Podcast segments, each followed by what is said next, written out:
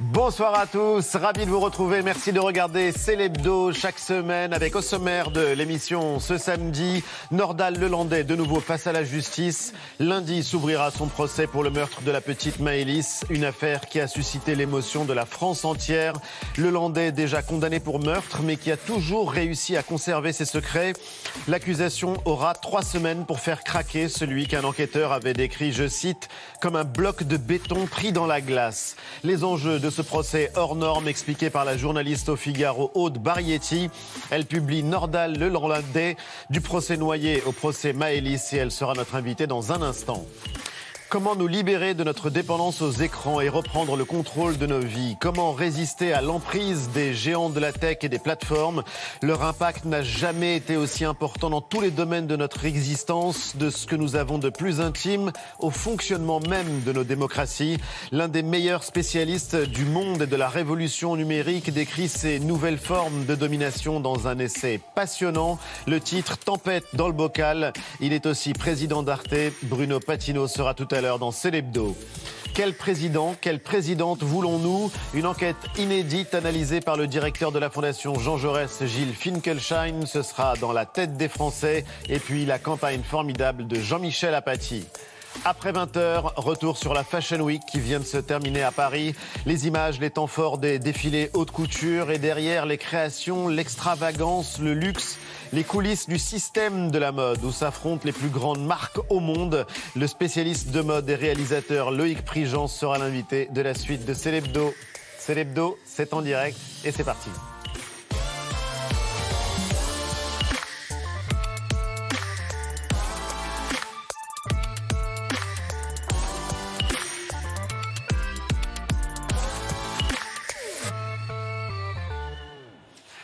L'hebdo avec toute la bande que je suis ravi de retrouver. Mélanie, Jean-Michel, Eva, Antoine. Salut les amis. Salut Ali.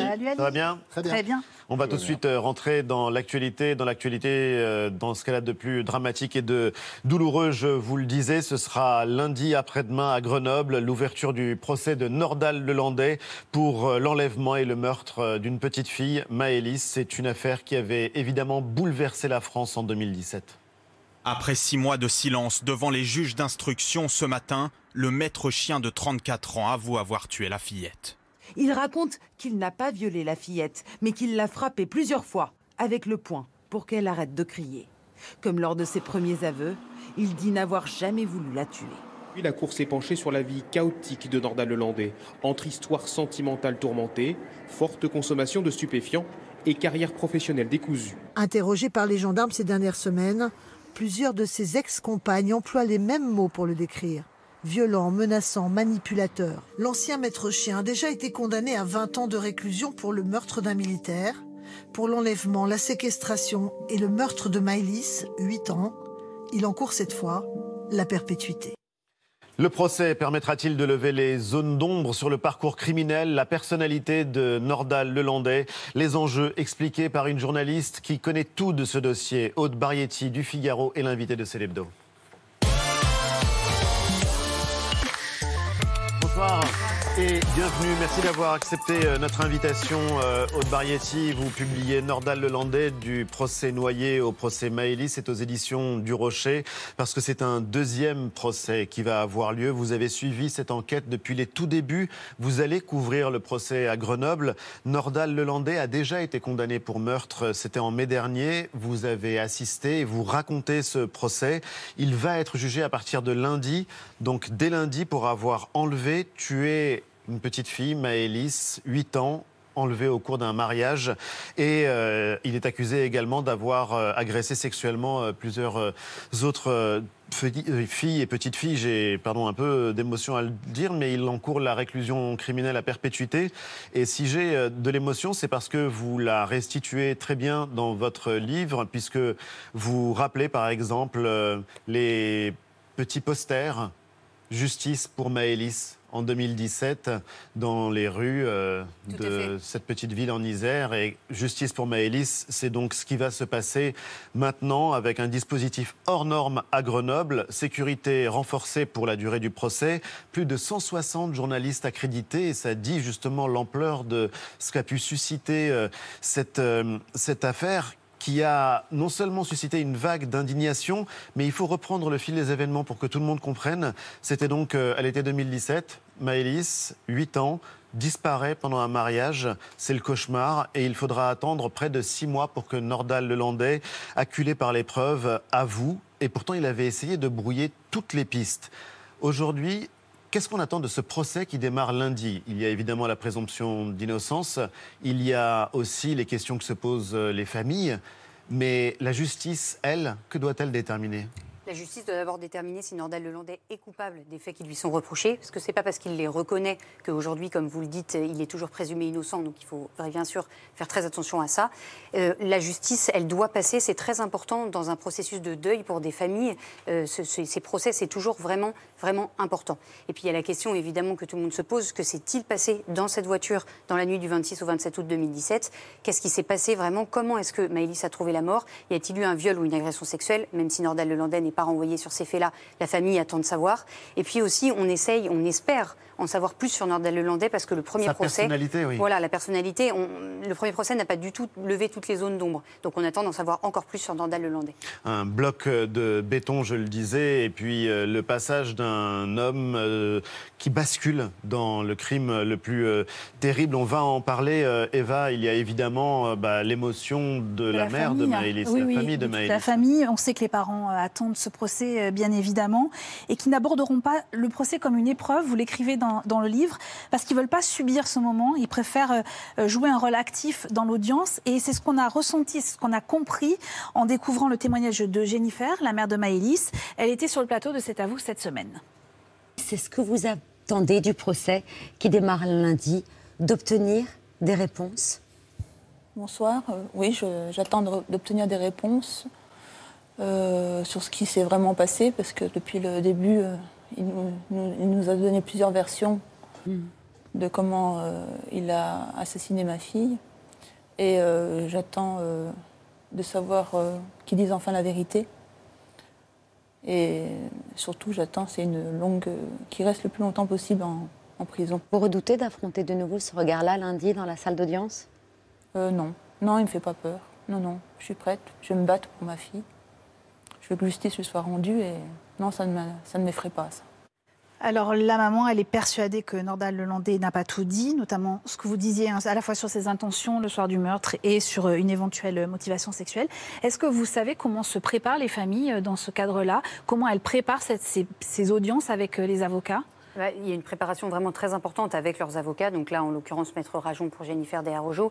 En fait, ça ne se prépare pas du tout sur les quelques semaines avant, même si évidemment c'est plus intense. Un procès comme ça, ça se prépare sur des années. Là, ça fait quatre ans que ces familles attendent ce procès. Ça fait quatre ans qu'elles s'y préparent. Oui, et puis il y a d'ailleurs euh, la mère de Maëlys qui euh, est citée dans votre livre. Elle avait publié sur Facebook ces mots euh, Je serai forte pour toi qui euh, résonne évidemment euh, fortement aujourd'hui. Au cœur de ce procès aussi, il y a la personnalité, vous le disiez, Aude, de Nordal Lelandais, qui reste une énigme, on le qualifie de mystérieux. Oui, avec euh, bon, une personnalité que les enquêteurs ont quand même du mal à, cerner, parce qu'on a d'un côté celui qui se fait appeler Tonton Nono par sa famille, de l'autre un ex violent qui terrifiait ses compagnes, on a entendu des, des, témoignages, et puis il y a aussi le détenu impassible au tribunal qui ne laisse absolument euh, percer aucune, euh, aucune émotion, même dans les, les moments les plus, les plus douloureux. Alors, ce qu'on sait de lui, c'est que c'est un ancien maître chien de l'armée. Il n'y est pas resté longtemps puisqu'il a été réformé, on l'a renvoyé. Il accumule ensuite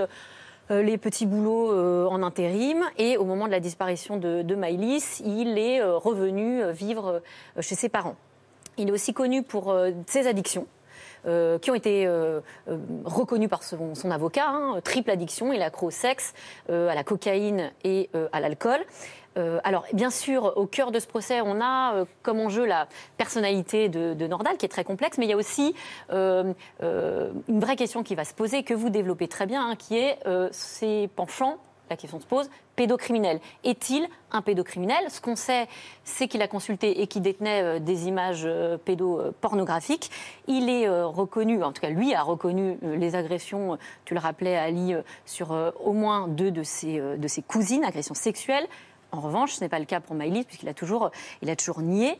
Euh, on décrit aussi, et ça a été rappelé dans le sujet qu'on a vu, euh, une personnalité manipulatrice, euh, qui est narcissique, qui parfois même joue d'un côté très, charmeur pour manipuler justement les, personnes qui l'entourent et qu'il n'est pas doué particulièrement de, culpabilité. En tout cas, les, les, commentaires des euh, psychiatres qui l'ont euh, euh, vu précisent bien qu'il ne ressent absolument aucune culpabilité. Même déroutant d'ailleurs. Après ces crimes-là, voilà.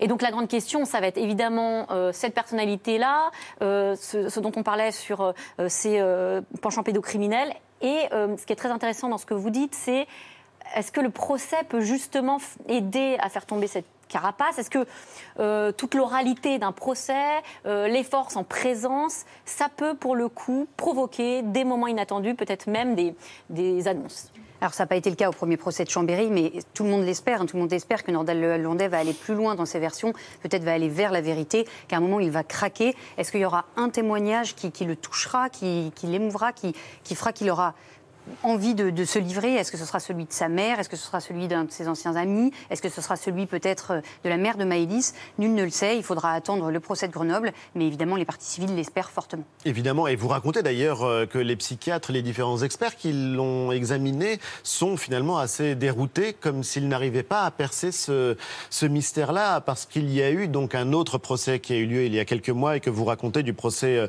noyé. Donc Nordal Lelandais avait été jugé, Antoine, et il a été condamné donc pour le meurtre euh, d'un jeune, caporal, un jeune caporal de l'armée de terre, Arthur Noyer, tué en 2017. C'était après une soirée en boîte de nuit à Chambéry. Il avait alors croisé la route de Nordal-Lelandais, son meurtrier. L'affaire a été jugée, vous le rappeliez, en, mai dernier, près de 4 ans après les faits. Nordal-Lelandais a été reconnu coupable et condamné à 20 ans de prison ferme. Ce procès, vous l'avez suivi donc, vous le racontez dans votre livre. Ce qui vous a marqué, entre autres, c'est que Nordal-Lelandais n'a jamais réellement craqué pendant les audiences. Il a vacillé à quelques moments, mais comment s'est-il comporté pendant, Il est toujours resté vraiment très maître de lui dans le contrôle policé. Il a répondu sereinement et calmement à toutes les questions, y compris lorsque c'était les parties adverses. Alors que c'est vrai qu'on avait tous une image d'un Andaleux-Landais violent, impulsif, et là, ça n'a vraiment pas du tout été le cas. Il a vacillé, vous le, vous le disiez à l'instant, de temps en temps. C'est vrai qu'il y a eu des forts moments d'émotion, notamment quand les parents sont les parents d'Arthur sont entrés dans la salle avec le grand portrait de leur fils. Ça, c'était qui a fait face en fait à Nordal-Lelandais pendant tout le procès. C'était quand même assez émouvant, euh, mais il n'est pas allé plus loin dans sa version. Vous citez euh, l'avocat de, Nordal Lelandais, qui est euh, l'un des grands avocats pénalistes en France, euh, maître Jakubowicz, et lui insiste et il insiste encore, et d'ailleurs c'est un mot que vous employez régulièrement dans votre livre, on juge un homme on ne juge pas un monstre. Oui, c'était important. Et d'ailleurs, Maître Boulou, qui était l'avocat de la famille Noyer, le disait lui-même. Nordal Lelandais n'est pas un monstre. Les monstres, ça n'existe que dans les livres. C'est un homme. Et c'est important parce que c'est pour ça qu'il peut être jugé. Le père de Maëlys parle de monstre. Hein. Oui. Oui. Mais euh, ce qui est euh, intéressant aussi, c'est de voir qu'à travers ces deux procès, une question s'est assez rapidement posée, euh, posée c'est est-il un serial killer? Puisque à travers euh, l'affaire Lelandais, il y a eu d'autres affaires qui ont surgi, d'autres euh, personnes disparues dont on se demandait si euh, il était impliqué dans leur disparition. Et ça, c'est aussi assez frappant d'ailleurs dans votre livre, vous le racontez très bien. Et c'est des gendarmes qui se sont posé la question du coup, hein, étudier des dizaines et des dizaines de dossiers, de cas de personnes disparues mais des disparitions euh, euh, qui n'ont jamais été euh, élucidées. Du coup, ça a été l'occasion à ce moment-là d'essayer de faire des liens entre ces disparitions-là.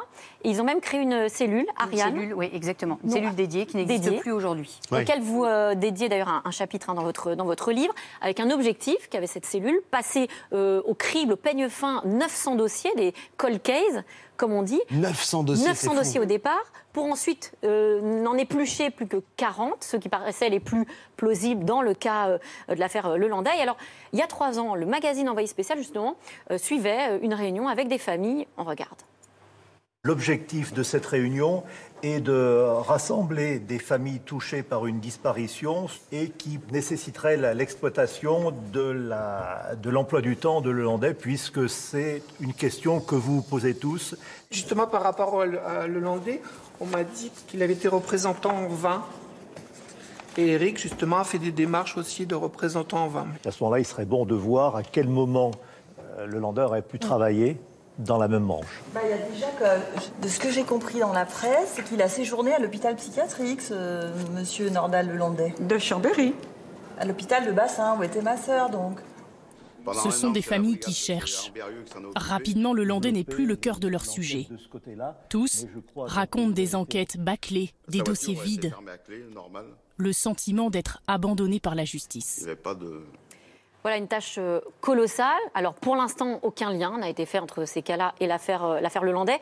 Mais peut-être qu'avec ce procès, euh, des cold cases pourraient émerger à nouveau, de nouvelles pistes pourraient peut-être être décelées alors ce procès, je ne sais pas, mais en tout cas, ce qui est intéressant, c'est que cette cellule arienne, elle a jeté les bases d'une autre cellule, cette fois-ci pérenne, qui s'appelle la, division Diane, au sein de la gendarmerie nationale, et qui est dédiée justement à ces crimes non élucidés, à ces cold cases, et aussi à un pôle judiciaire qui est consacré à ces cold cases. Donc en ça, c'est intéressant. on les a vus, hein, ces familles qui, qui espèrent toujours avoir des nouvelles de leurs disparus, comprendre ce qui s'est passé. Pour elles, c'est important, même si la, cellule Ariane n'a pas permis de créer des liens, c'est important qu'on reparle de leurs affaires, qu'on reparle de leurs proches disparus, parce que c'est ça qui parfois peut, donner le petit élément qui manquait mm. pour comprendre ce qui s'est vraiment passé. Et le définir comme un serial killer, euh, éventuellement en tout cas, pour euh, faire le lien entre toutes ces affaires disparates euh, dans la région? Alors, ce qu'on peut dire, c'est qu'il y a des affaires Lelandais, mais pour l'instant, il n'a été jugé et condamné que pour le meurtre d'Arthur Noyer. Il faudra attendre le verdict de Grenoble pour savoir s'il est vraiment reconnu coupable du meurtre de Maëlys aussi. C'est assez rare qu'une journaliste euh, mette des points d'interrogation dans un livre et vous le faites euh, assez régulièrement, mais c'est à votre honneur en l'occurrence parce que vous dites que la justice n'est pas vengeance mais réparation et puis vous faites la liste des questions à laquelle la justice va devoir euh, répondre pour faire émerger la vérité judiciaire. Comment est-ce qu'on peut comprendre par exemple bah, le mobile? Tout simplement, le mobile qui peut conduire un homme à tuer une petite fille de 8 ans qu'il enlève au cours d'un mariage Ça, c'est vraiment la grande question, celle qui reste irrésolue. Et en effet, il y a beaucoup de points d'interrogation parce que c'est une affaire dans laquelle il y a beaucoup de points d'interrogation. Qu'est-ce qui a fait basculer Nordal Lelandais Quand? Comment? Pourquoi? Comment est-il passé d'un homme relativement lambda avec des instabilités, mais un homme relativement lambda, à ce, ce criminel déjà condamné pour un meurtre et jugé pour un autre meurtre et des agressions sexuelles? Cet homme qui a eu un tel parcours criminel en quelques mois avant d'être arrêté. Oui, en quelques mois et qui est passé euh, d'une vie qu'on va dire euh, ordinaire à la petite délinquance euh, mm. jusqu'à donc être reconnu de meurtre. Et donc le procès va démarrer lundi. Comment est-ce que vous, comme journaliste, vous vous préparez justement à, à couvrir ce qui est forcément bon une affaire ou un procès qui va être très médiatisé? Alors ça, c'est pareil que pour les familles, on s'y prépare vraiment euh, à l'avance. Euh, il faut évidemment se replonger dans tout ce qui s'est passé durant l'instruction et puis se, blinder. Moi, j'essaye vraiment de faire euh, la distinction le, soir de plus trop y penser parce que les procès comme ça, c'est très intense. Ça va durer trois semaines. Ce sera probablement fortement émouvant. Donc il faut faire attention à se protéger aussi un peu soi-même. Et c'est important pour les médias d'en parler parce qu'on a toujours cette ambivalence mm.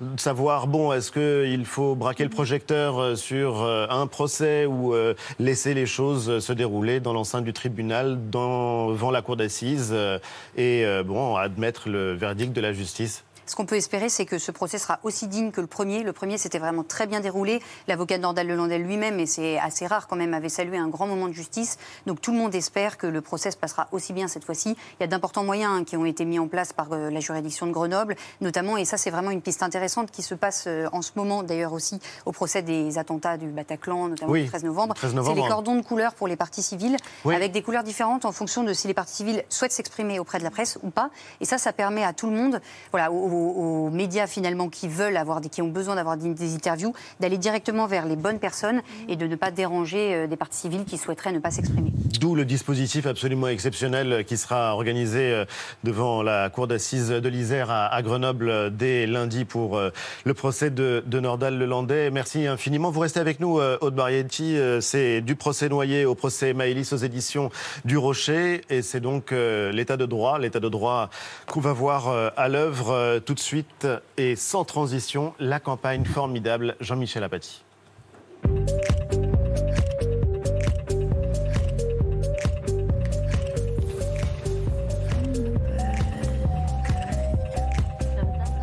Dans une euh, campagne formidable, il se passe des choses qui ne se sont pas passées avant. C'est des choses extraordinaires. Avez-vous déjà entendu dans la politique française le patron d'un parti dire aux gens qui sont dans son parti, barrez-vous?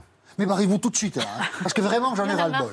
Marine Le Pen, déboussolée à Madrid ce matin.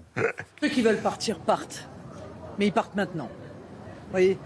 Parce que euh, ce qui est insupportable, c'est la, la taquilla, en quelque sorte, euh, qu'ils reprochent eux-mêmes aux islamistes. Vous voyez? euh, elle arrive à mêler les islamistes dans euh, le bazar du Rassemblement national. Qu'est-ce qui se passe? Ben, Il y a plein de gens qui quittent le Rassemblement national. Et là, il y a encore, on va vous montrer une petite galerie de portraits, il y a plein de rumeurs sur des gens, alors on ne les connaît pas beaucoup, mais dans la politique, ils sont un peu connus. Nicolas B, Stéphane Ravier, des parlementaires, vous voyez, qui pourraient hop, rejoindre qui? Bien entendu, Éric Zemmour. Mais si Marine Le Pen, ce matin, ne contenait pas ses émotions, c'est parce que toute la semaine, c'est le nom de Marion Maréchal, qui pourrait quitter sa tante pour rejoindre elle aussi Éric Zemmour. Et mercredi matin sur CNews, ben Marine Le Pen nous a presque arraché une larme. Bon, c'est une incompréhension politique déjà. J'ai avec Marion une histoire particulière parce que je, l'ai élevée avec ma sœur euh, pendant les premières années de sa vie. Donc euh, évidemment, euh, c'est brutal, c'est violent, c'est difficile pour moi. Ah oui, c'est brutal, elle montre tout. Voilà, c'est une euh, télé-réalité promise à un certain succès. Et côté euh, gauche de l'échiquier politique, la primaire populaire. On vote là maintenant. Il y a des gens qui votent, 460 000 inscrits. Je dis, on vote euh, les gens qui sont inscrits. Moi, je ne suis pas inscrit. personne, j'imagine, autour de la table, je n'en sais rien. 460 000 personnes qui votent depuis jeudi jusqu'à dimanche 17h pour départager 7 candidats. Alors, sept candidats, euh, par exemple, on va voir, on va les voir. de Jean-Luc Mélenchon et Yannick Jadot, ils ne voulaient même pas être candidats, mais ils le sont de force. enfin, malgré eux, pas de force. Oui. voilà, voilà. On utilise leur nom, leur visage, c'est quand même assez violent. Et donc, les pronostics, personne ne connaît le corps électoral. Ce serait que Christiane Taubira pourrait gagner, ou Yannick Jadot, mais si ça se trouve, ce sera Charlotte Marchandise ou un Agueb, Porterie. Rendez-vous donc dimanche soir. Hélas, Fabien Roussel, qui est lui aussi de gauche, n'est pas dans la primaire populaire. il n'a pas été sélectionné. je dis hélas parce que c'est un candidat original. Écoutez-le, il y a huit jours au grand jury d'LCI. Et puis je propose de nationaliser AXA, d'avoir une assurance publique. De nationaliser, AXA, Oui. Et ça coûte combien Oui. Ça, coûtera ce que ça coûtera.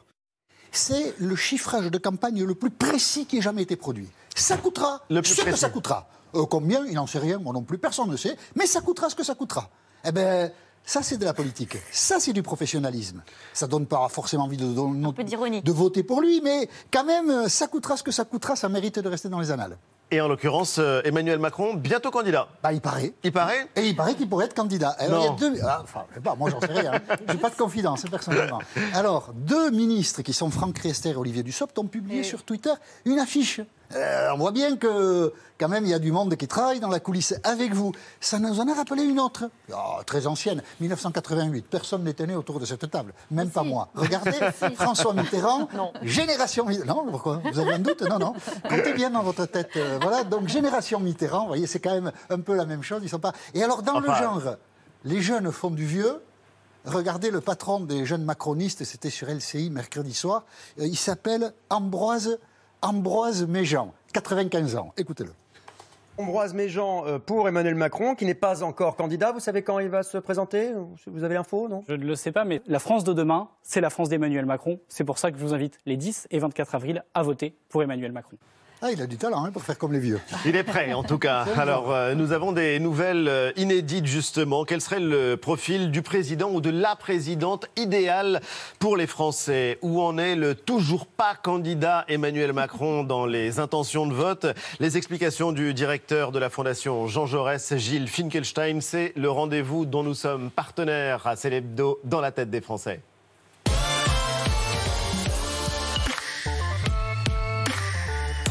Bonsoir Gilles.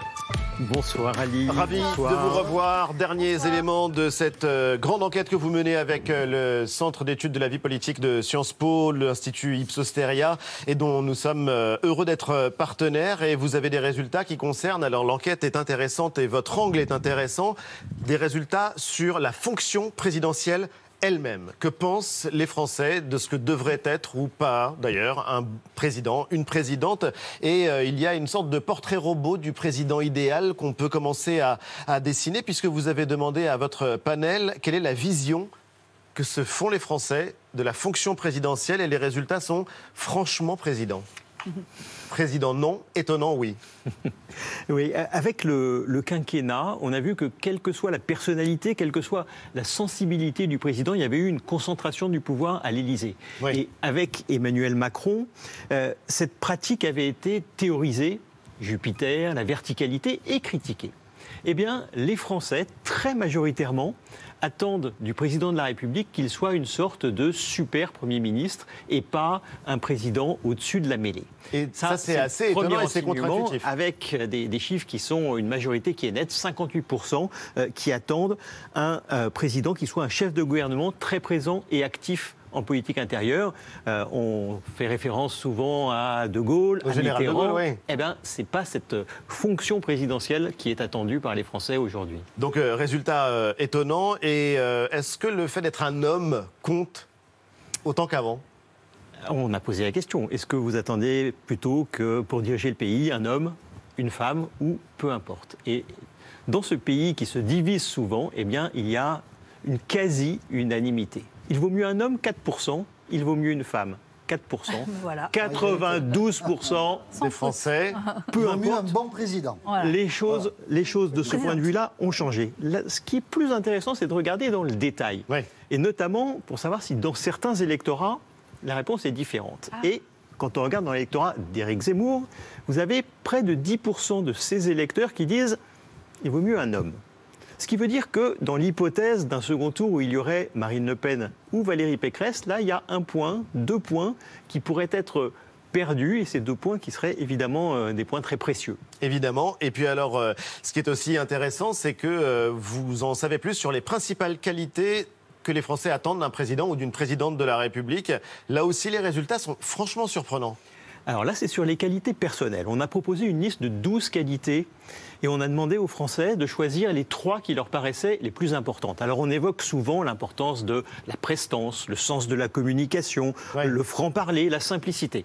À tort. Ça, c'est les Français. C'est pas, c'est relativement secondaire, voire marginal. Qu'est-ce qui compte alors? Euh, Autour de 20%, la conviction, le courage. Très bien. Ça, c'est important. Mais d'autres qualité compte davantage. Autour de 30%, la détermination, l'intelligence, l'esprit de décision. Et pourtant, ces qualités-là, qui sont des qualités de caractère, eh ben, elles sont devancées par les qualités de comportement. Les deux qualités qui sont de loin plébiscitées par les Français, c'est l'écoute des autres, 48%, et l'honnêteté, 65%. L'honnêteté qui écrase tout, la proximité aussi qui est l'une des principales qualités qu'on attend d'un chef euh, de l'État. Et c'est assez étonnant de voir par exemple que le sang-froid de celui qui euh, aura la possibilité d'appuyer sur le bouton nucléaire et qui donc ne devra pas manquer de sang-froid, bah ça, ça compte pas tant que ça finalement. eh bien non, ce qu'ils veulent, c'est, on voit, hein, un président actif qui s'occupe d'eux et qui soient à leur écoute. La vie quotidienne. Et puis donc, euh, il y a le président euh, idéal que vous venez de décrire et il y a celui que nous avons, en tout cas qui est président depuis 5 euh, ans, Emmanuel Macron. Son quinquennat s'achève. Alors donc, on est à quelques jours de sa déclaration de candidature, nous disiez-vous, Jean-Michel. On peut l'imaginer. La, la limite, c'est le 7 mars. Donc je pense qu'il va se déclarer avant, sinon c'est pas la peine. Bon, en tout cas, la question qui est vraiment intéressante, c'est que, ok, il est favori, Gilles, mais vous vous êtes demandé pourquoi alors, il n'est pas favori en raison de, son statut. C'est-à-dire que le fait d'être président de la République sortant, c'est plutôt un handicap. Hors période de cohabitation, historiquement, le président sortant est un président battu. C'est ce que nous rappelle Jean-Michel. Il est, il est favori si on regarde les intentions de vote. Si on regarde simplement celles depuis le début du mois de janvier, il y en a eu pratiquement 80. Sur les 80, Emmanuel Macron est en tête et nettement en tête à chaque fois au premier tour et il est en tête, encore plus nettement en tête à chaque fois au second tour. On voit euh, là 25%, c'est près de 10 points euh, devant les, autres candidats. Euh, son atout, c'est qu'il garde un, électorat qui est assez équilibré. On a pu retracer grâce au panel ce que ce qu'avaient voté en 2012 les électeurs.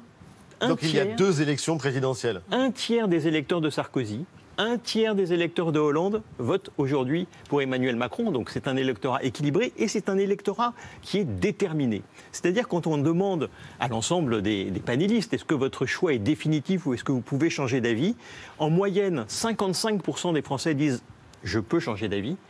On est à 60, euh, mon choix est définitif. On est à 68% pour Emmanuel Macron. Donc euh, là aussi, c'est un atout. Mais alors, euh, du coup, tout est joué ou euh, non Mais c'est vrai, c'est une question qu'on peut se poser quand on voit ça. Euh, vous répondez non, parce qu'il y a les limites évidemment d'une candidature. Euh, il y a évidemment les limites d'une candidature, mais je crois qu'il s'explique par le fait que la principale force d'Emmanuel Macron, ce n'est pas le jugement absolu qui est porté par les Français sur son bilan. Quand on les interroge, est-ce que vous considérez que le bilan d'Emmanuel Macron est bon euh, ou pas Vous avez seulement 25% des Français qui disent c'est un bon bilan. Et 56% de ses électeurs à lui de 2017 c'est beaucoup moins, c'est 16 points de moins que ceux qui sont insatisfaits. Bon, et donc on est un peu dans cette situation classique, euh, quand on se regarde, on se désole, mais c'est ça la force de Macron, quand on se compare, on se console. Et un dernier élément qui est euh, très important, en l'occurrence, euh, dans votre étude et dans ce qui va se passer à l'élection présidentielle, c'est ce qu'on appelle la mobilité électorale. La mobilité électorale, c'est les électeurs qui changent d'avis au cours de la campagne. Et simplement dans le dernier mois, vous avez 28% des Français qui ont changé d'avis, soit qui ont changé de candidat, soit qui sont passés du vote à l'abstention ou de l'abstention au vote. 28%, c'est absolument considérable. Ce que l'on sait d'expérience, c'est que ça va bouger jusqu'au bout. Et donc, cette déclaration de candidature que Jean-Michel attend, elle est un élément, un moment décisif. C'est le moment où le président change de statut et devient candidat. Et vaut mieux ne pas rater ce moment-là.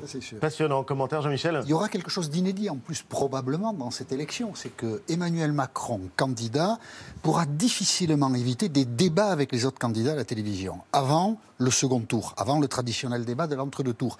Et là, c'est aussi une mise en danger. Et je dis que c'est inédit parce que jusqu'à présent, aucun président sortant n'a participé à des débats avec les autres candidats avant le débat de second tour. Donc ça va être une élection, une campagne qui reste à écrire. Et même si Emmanuel Macron, d'après les sondages, a une position qui peut être qualifiée de plus forte que les autres, s'il participe à tous ces débats, notamment sur le bilan, où il va être euh, très critiqué évidemment par ses adversaires, il peut perdre un peu de, de l'avance qu'il a aujourd'hui. Donc c'est une élection qui doit être encore très très ouverte. Pourquoi il ne peut pas éviter les, les débats euh, Parce que ce sera très dur politiquement. Oh, légalement, il pourra le faire. S'il n'a pas envie d'y aller, il n'y va pas. Mais il faudra expliquer aux gens qu'il ne veut pas se confronter à ses adversaires et mhm. qu'il veut rester sur un Olympe.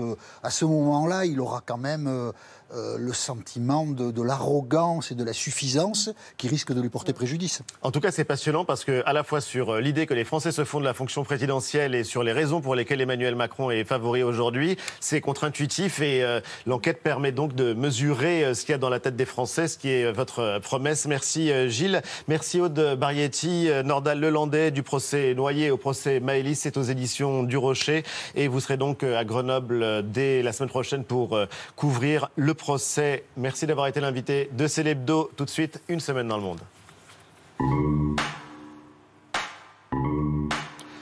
En Ukraine, la crise continue. La Maison-Blanche s'inquiète d'une attaque imminente des troupes russes. 130 000 soldats déployés par Vladimir Poutine, qui est maintenant en situation d'envahir la totalité de l'Ukraine. Toujours pas de désescalade en vue malgré les tentatives de négociation de ces derniers jours. Une situation d'une ampleur inédite depuis la guerre froide. C'est ce que disait hier le chef d'état-major de l'armée américaine au Mexique. Mardi soir, des manifestations dans des dizaines de villes du pays après les meurtres de trois journalistes en quelques jours à peine. Des assassinats d'une violence inouïe, parfois commis en plein jour. Le silence ou la mort. C'est la règle dans l'un des pays les plus dangereux pour ceux qui osent dénoncer la corruption et les relations incestueuses entre les narcotrafiquants, les autorités et les politiques. Le président mexicain directement mis en cause, accusé d'être incapable de protéger la liberté d'expression et d'information. Look Up au-dessus de nous, à un million et demi de kilomètres de la Terre, un événement majeur dans l'exploration du cosmos. Le télescope James Webb est maintenant en orbite. Sa mission, mieux comprendre les origines de l'univers et observer la naissance des premières galaxies. La NASA recevra les premières images de Webb dans quelques mois et pour beaucoup, une révolution à venir dans la compréhension de l'univers. Look up, regarder vers le ciel, relever la tête et se libérer de notre servitude aux écrans. C'est un conseil que je vous donne, les amis. En l'occurrence, euh, c'est surtout le plaidoyer d'un des meilleurs spécialistes de nos vies à l'ère numérique. Il euh, publie un livre passionnant, Tempête dans le bocal, la nouvelle civilisation du poisson rouge. Et c'est signé par Bruno Patino, le président d'Arte et notre invité. Bonsoir Bruno Patino et merci d'être l'invité de Célébdo. Cette chanson, on va la laisser courir parce qu'elle fait partie de la bande-son de votre euh, livre. On est à Woodstock en 69. La foule criait euh, J'ai le droit de le dire. Évidemment. F-U-C-K. Euh, F-U-C-A, fuck, à la guerre du Vietnam en l'occurrence. On était en 1969, version des années 2020. Ce sont des étudiants britanniques et c'est ce qu'on découvre dans votre livre. Ils ne disent plus merde à la guerre du Vietnam, ils disent fuck les algorithmes. ils disent merde à l'algorithme. À l'algorithme. Parce qu'en fait, ils doivent passer un, test qui s'appelle le Level A, qui permet de passer, on va dire, du lycée euh, à l'enseignement supérieur. Et qu'à cause de la pandémie, cette année-là, il a été décidé que ça se ferait euh, par un algorithme, en fait. Et que l'algorithme corrigeait, donc augmenter ou baisser les notes suivant l'historique des euh, établissements dans lesquels ils étaient. Donc ça les enfermait dans une bulle sociale. Et donc ils se sont révoltés le 13 août 2020 en criant Fuck the algorithm. Fuck the algorithm. Ce sera le cri de guerre de ces étudiants qu'on va reprendre et c'est assez intéressant parce qu'ils refusaient justement la puissance de l'algorithme et que certains secteurs de leur vie soient prédits, soient décidés par euh, des euh, éléments qu'ils ne contrôlent absolument pas. Le cinquième euh, élément, on va y revenir, mais ce livre, Tempête dans le bocal, c'est le prolongement de Civilisation du poisson rouge qui était un best-seller où vous nous décriviez tous collectivement comme des poissons rouge euh, qui tournait dans le ah bocal de nos ah, écrans. Souvenez-vous, ouais, nous étions. D'abord, je me décrivais aussi. Oui, ça c'est vrai, il faut l'avouer. Mais euh, incapable de se concentrer plus de 8 secondes et les entreprises de la tech qui se battaient à coups de milliards pour capter notre attention, le marché de notre attention.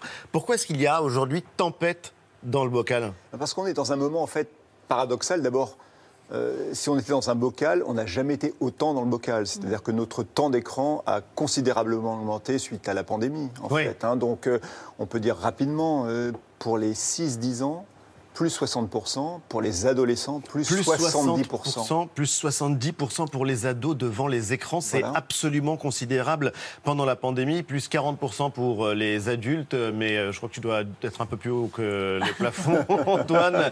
Mais donc, euh, non, mais ce qui est intéressant, c'est que vous décrivez cette accélération phénoménale de l'histoire qui s'est produite en quelques mois, en deux ans seulement. Nous sommes toujours plus dépendants des plateformes, ça, on le sait, plus accros. Et d'un autre côté, vous dites aussi que les écrans nous ont un peu sauver la vie. C'est-à-dire que pendant la pandémie, nos vies sont devenues des télévies. Mhm. et heureusement.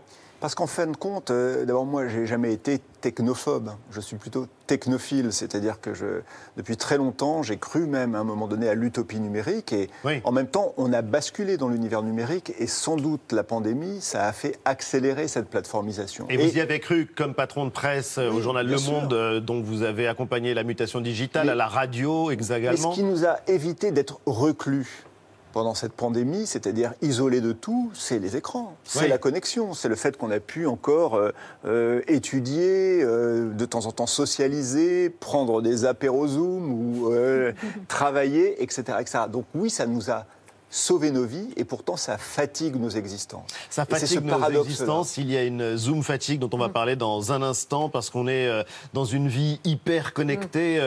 Vous écrivez au stylo sur une feuille, c'est quelque chose qui est incroyable, Jean-Michel, un stylo à plume.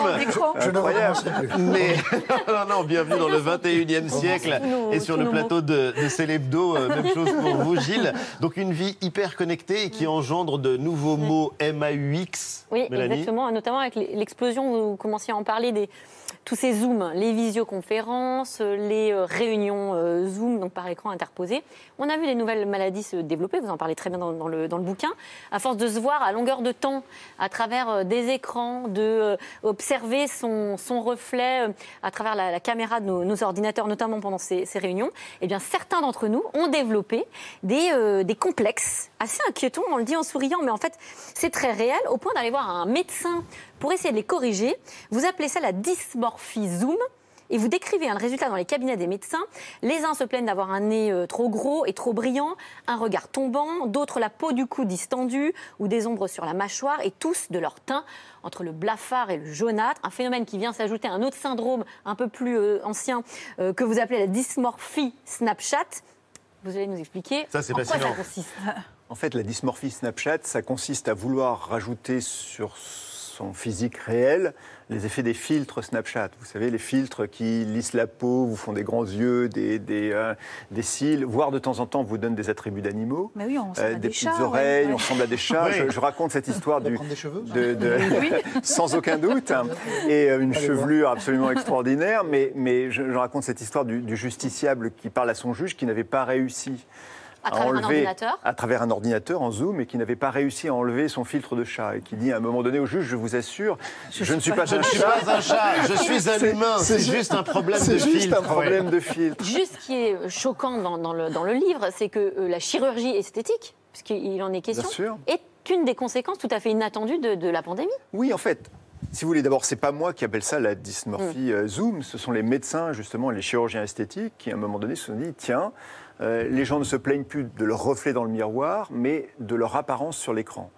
Donc il y a comme si l'écran finalement nous avait tellement absorbé que c'était beaucoup plus important de savoir quelle image on, envoie, on, on, on envoie dans un zoom plutôt que de l'image qu'on a quand on se présente euh, à soi-même devant le miroir ou aux autres. Et ça, ça a été euh, l'étonnement d'un grand médecin d'Harvard, justement, voilà. qui s'attendait à voir des patients débarquer pour toute autre ouais. chose et qui finalement voulait euh, donc corriger leur apparence. Mais ce qui est fascinant et beaucoup moins drôle en l'occurrence, c'est que ce n'est pas seulement une addiction que vous décrivez, c'est une vraie servitude. Une sorte de servitude volontaire ou inconsciente, je ne sais pas. Nous sommes soumis à la loi des algorithmes. C'est le titre d'un livre qui était publié il y a quelques mois. Les algorithmes font-ils la loi? Et nous sommes soumis au cinquième pouvoir. On connaissait le premier pouvoir, le deuxième, le troisième et euh, le quatrième, le judiciaire. Non, le quatrième, c'est la presse. C'est la presse, pardon.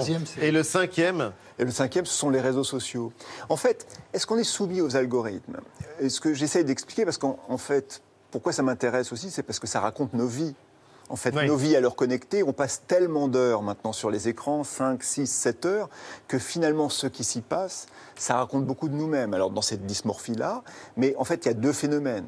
Un, on n'arrive plus à se passer de notre téléphone portable. En tout cas, moi, je n'y arrive pas. Et nous oui, sommes très nombreux. Vous avez, nombre, oui. vous avez, montré euh, le résultat d'un sondage comme quoi 74% des Français se considèrent dépendants de leur téléphone portable. Donc, notre vie, c'est déjà, on n'arrive pas à s'en passer. Et la deuxième chose, c'est que quand on discute entre nous, de plus en plus sur les réseaux, on se hurle dessus. Oui. Euh, on s'échange des arguments qui tiennent de l'argument tripal, des tripes, plutôt que de l'argument raisonné. Ce que j'essaie d'expliquer, c'est que ces deux phénomènes-là, le phénomène individuel, je suis dépendant, et le phénomène collectif, on se hurle dessus, sont liés. Et du coup, ça a une liés. influence euh, sur la nature même de notre euh, lien social, de notre démocratie, de notre vie en commun. Et vous dites que euh, nos démocraties sont devenues des hémocraties. Oui, parce que, encore une fois, si c'est lié, c'est pourquoi? L'algorithme, c'est juste une formule mathématique, donc ça ne fait que ce qu'on lui demande de faire. En l'occurrence, sur les grandes plateformes sociales, l'algorithme, il est là pour avoir le plus de chiffre d'affaires publicitaire possible pour les grandes plateformes sociales, ce qui oui. est tout à fait logique. Et pour ça, il doit accélérer ou ralentir, amplifier ou au contraire atténuer un certain nombre de messages en vue de leur efficacité économique. Or, le plus efficace mmh. économiquement comme message, c'est celui qui vous prend aux tripes. Pourquoi? Parce que ça va attirer votre attention pendant que vous êtes en train de faire autre chose, en train de travailler, de déjeuner en famille, de dîner en famille, d'être en couple, d'être au cinéma, et que par ailleurs, vous allez souvent le partager parce que, ah, sous effet de surprise ou de révolte ou de colère, vous allez dire, tiens, ou regarde ça. Et donc, vous allez le viraliser. Donc, ça attire beaucoup votre attention, même quand vous êtes en train de faire autre chose, et en plus de ça, ça va attirer l'attention des autres puisque vous allez le partager. Donc, ces messages sont amplifiés. Et ce qui se passe aujourd'hui dans l'espace public ou la démocratie en ligne, c'est que tous les messages ne se valent pas. Certains sont ralentis et d'autres, les plus émotionnels, ceux qui font face, ceux qui appellent à nos pulsions, sont exacerbés et euh, rencontrent sont... un écho colossal et c'est assez euh, incroyable de découvrir parce que vous avez cherché à comprendre pourquoi est-ce qu'on est devenu de plus en plus euh, crédule. Et la pandémie en l'occurrence ça a été un vrai révélateur de notre besoin de notre envie de croire parfois de croire à tout et à n'importe quoi oui, avec un exemple oui, vous, vous dites, ouais, vous dites dans votre livre une incrédulité générale qui a remplacé le doute systématique hein, et c'est exactement ce que vous démontrez. Une incrédulité croissante surtout face à de fausses informations euh, diffusés par ce que vous appelez des super diffuseurs. Alors les super diffuseurs, vous évoquez notamment une étude américaine effarante qui a été réalisée en 2021 et qui révèle que 12 personnes, vous entendez bien, 12 personnes suivies alors par 59 millions d'utilisateurs de Facebook, Twitter et Instagram, étaient à elles seules responsables de 65% des fausses informations qui circulaient sur la crise du Covid, sur la pandémie en général. 12 personnes, alors rebaptisées les 12 salopards euh, en référence, film, à cause par du film, référence ouais. du film, évidemment. C'est vertigineux et fait exceptionnel, eh bien, le président Biden en personne a réagi. On COVID misinformation, what's your message to platforms like Facebook? They're killing people. I mean, it really. Look, the only pandemic we have is among the unvaccinated, and that and they're, and they're killing people. Elle tue, Tue des des gens. gens, Elle tue des est gens. extrêmement forte. Alors, euh, vous le rappelez, Facebook a supprimé euh, près de 18 millions euh, de messages euh, de désinformation qui étaient liés à la pandémie, mais on voit bien que ça suffit pas. Est-ce que c'est encore une nouvelle fois la preuve que finalement les réseaux sociaux sont qu'un miroir totalement déformant de, notre société? C'est ça, enfin, parce que raconter ça, comme vous l'avez, vous avez- vous l'avez illustré là, c'est- ça, ça raconte tout le dysfonctionnement. D'abord, la première chose, euh, les, les- les 12 suivis par 59 millions, ça prouve bien que si c'était un miroir, ces 12 personnes n'auraient aucun pouvoir. Or, euh, quantitativement, ça n'est rien, c'est même infinitésimal. Vous Mm. imaginez 12 personnes sur Bien 3,3 sûr. milliards d'abonnés à Facebook, ça n'est rien. Or, ces 12, ces 12 personnes vont avoir à un moment donné un écho fondamental, absolument dingue, parce que l'algorithme les a euh, euh, Poussé. poussés et, et leur a donné un écho Comme un incroyable. mégaphone, mais ça Mm. va en étonner beaucoup parce que vous dites que les comptes de haine et de désinformation sur les réseaux, ça ne représente que 2 à 3%, des messages. Et c'est cet écart-là. c'est totalement éc- contre-intuitif pour le coup. C'est cet écart qu'il faut raconter entre quantitativement, et c'est là- là-dessus les plateformes nous disent, regardez, c'est 2 à 3 des comptes, c'est rien. Oui. Et en même temps, la- le fait qu'on est exposé à ça, l'exposition, notre exposition individuelle à ça est considérable.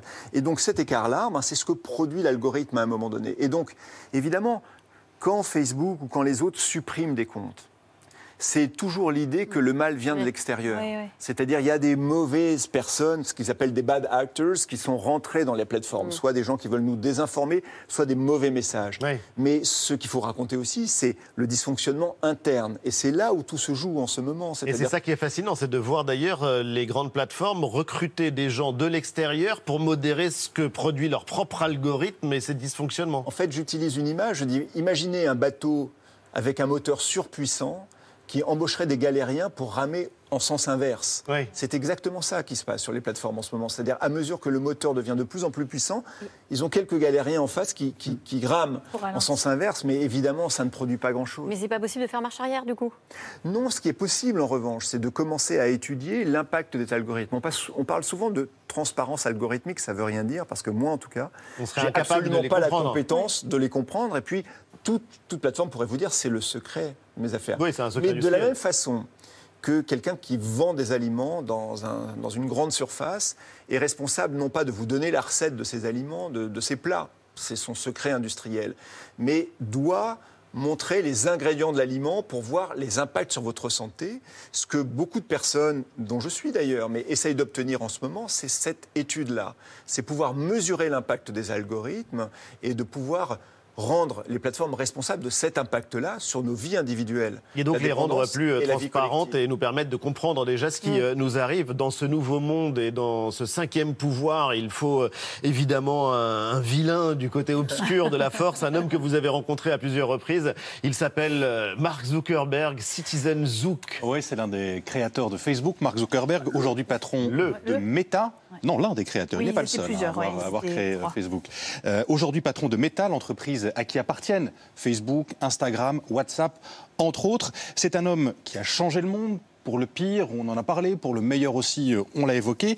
Euh, mais au-delà de l'avoir changé, la question est, est aujourd'hui de savoir quel est son pouvoir dans le monde. Est-ce que Mark Zuckerberg euh, est l'un des maîtres du monde, l'un des hommes les plus puissants du monde, Bruno Patino? Moi je, moi, je pense que C'est assez étonnant. D'abord, euh, je trouve que l'histoire est phénoménale. Vous voyez un, mm. Zuckerberg, il n'y a pas si longtemps que ça, encore ado, mal dégrossi, euh, euh, venant en short à la télé américaine, vendant les, principes de The Facebook, qui sera donc une, façon de socialiser, et il le fait pour ça. Aujourd'hui, un des êtres sur lequel pèse peut-être la pression la plus forte, parce qu'encore une fois, son outil, pas lui, est devenu le maître de nos conversations. Et ce qui est très intéressant, c'est de voir que une seule personne dirige une entreprise qui a fixé une seule règle de conversation unique pour 3,3 milliards de personnes sur la Terre, et surtout que cette règle est unique, quel que soit le type de conversation qui soit le vôtre, quelle que soit votre culture, votre pays ou le contexte même de cette conversation. Et c'est pour ça que de vouloir à un moment donné réguler la conversation est impossible, parce que les contextes sont trop nombreux, les cultures sont trop nombreuses. Mais aujourd'hui, moi, je l'appelle le maître des conversations. Le maître des conversations, parce que, encore une fois, c'est lui qui, qui, tient la baguette de nos mm. conversations. Mais en même temps, quand je dis maître, encore une fois, il en définit les règles, mais il ne les contrôle pas, en fait. Ça lui échappe. C'est pas l'empereur dans la guerre des étoiles. Mais alors, ce qui est aussi très fort, c'est que on va reprendre le cri des étudiants britanniques. Je vous laisse le, pousser, ce cri de rage. Fuck l'algorithme, en l'occurrence. Comment est-ce qu'on peut se libérer, tout simplement, de cette emprise-là? Et est-ce que c'est euh, possible? Mais encore une fois, d'abord, je pense que notre innocence par rapport à tout ça est finie. C'est-à-dire que la fatigue générale, je la raconte partout. On, riait tout à l'heure à juste titre de la dysmorphie Zoom, mais je pense que la fatigue générale est ressentie par tous. Mm. Et donc ce lien-là, que ce soit individuellement, en famille, collectivement, à l'école ou autre, la question se pose et elle est posée par tous.